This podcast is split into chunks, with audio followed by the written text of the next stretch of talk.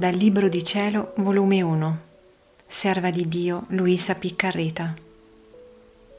Capitolo 26 Gesù insegna a Luisa il modo da adoperare per allontanare questi spiriti infernali e dunque ella supera la prova a cui il Signore la sottopose.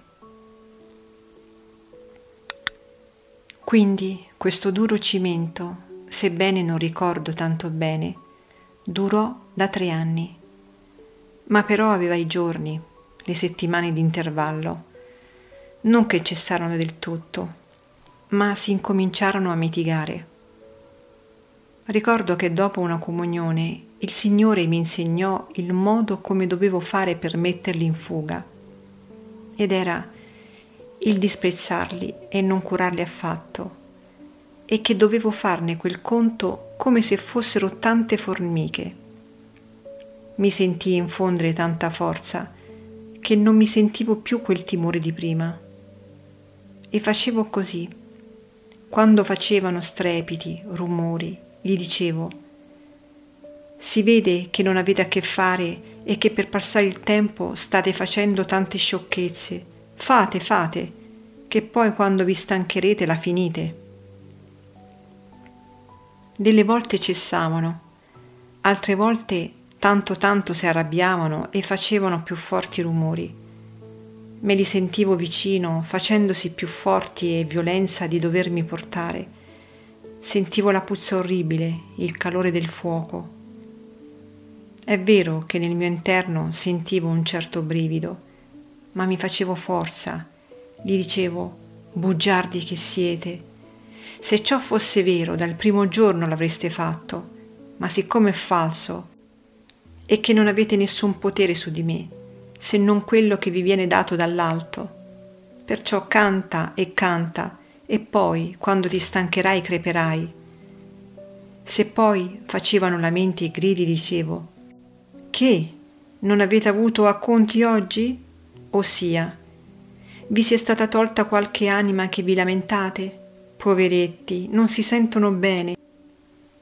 Ma però voglio pur io farvi lamentarvi un altro poco. E mi mettevo a pregare per i peccatori, oppure a fare atti di riparazione. Delle volte me la ridevo quando incominciavano a fare le solite cose e gli dicevo come posso temervi, razzi vili?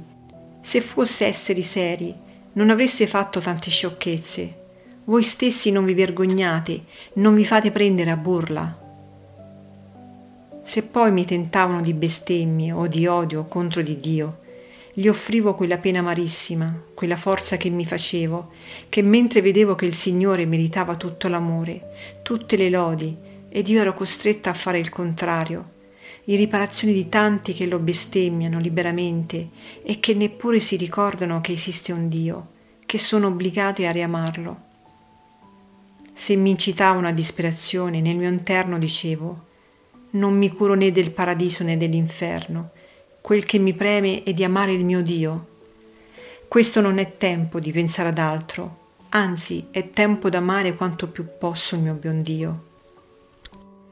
Anzi è tempo d'amare quanto più posso il mio buon Dio.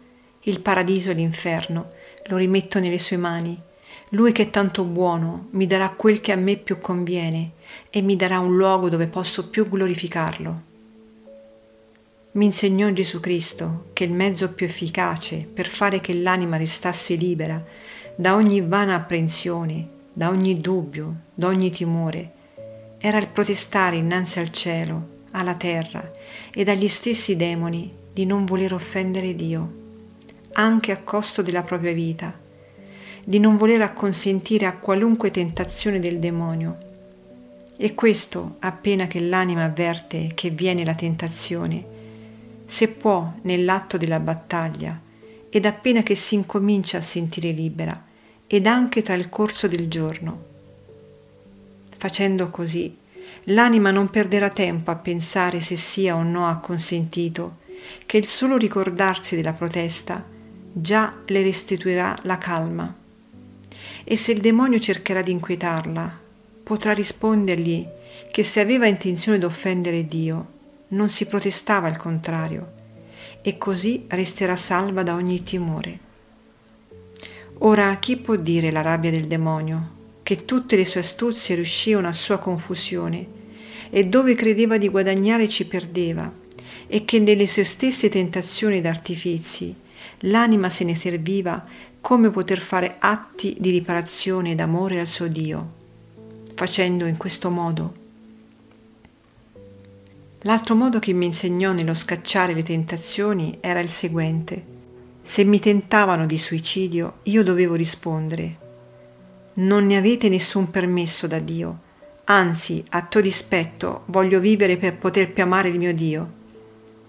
Se poi mi percuotevano e mi battevano, io mi dovevo umiliare, inginocchiarmi e ringraziare il mio Dio che ciò succedeva, in penitenza dei miei peccati, non solo, ma offrire tutto come atti di riparazione a tutte le offese a Dio che si facevano nel mondo.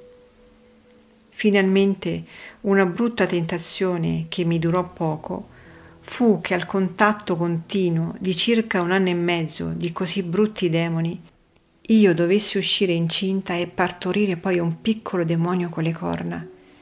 La fantasia si allevava così che io mi vedevo innanzi una confusione orribile a quel che si sarebbe detto di me per sì brutto avvenimento.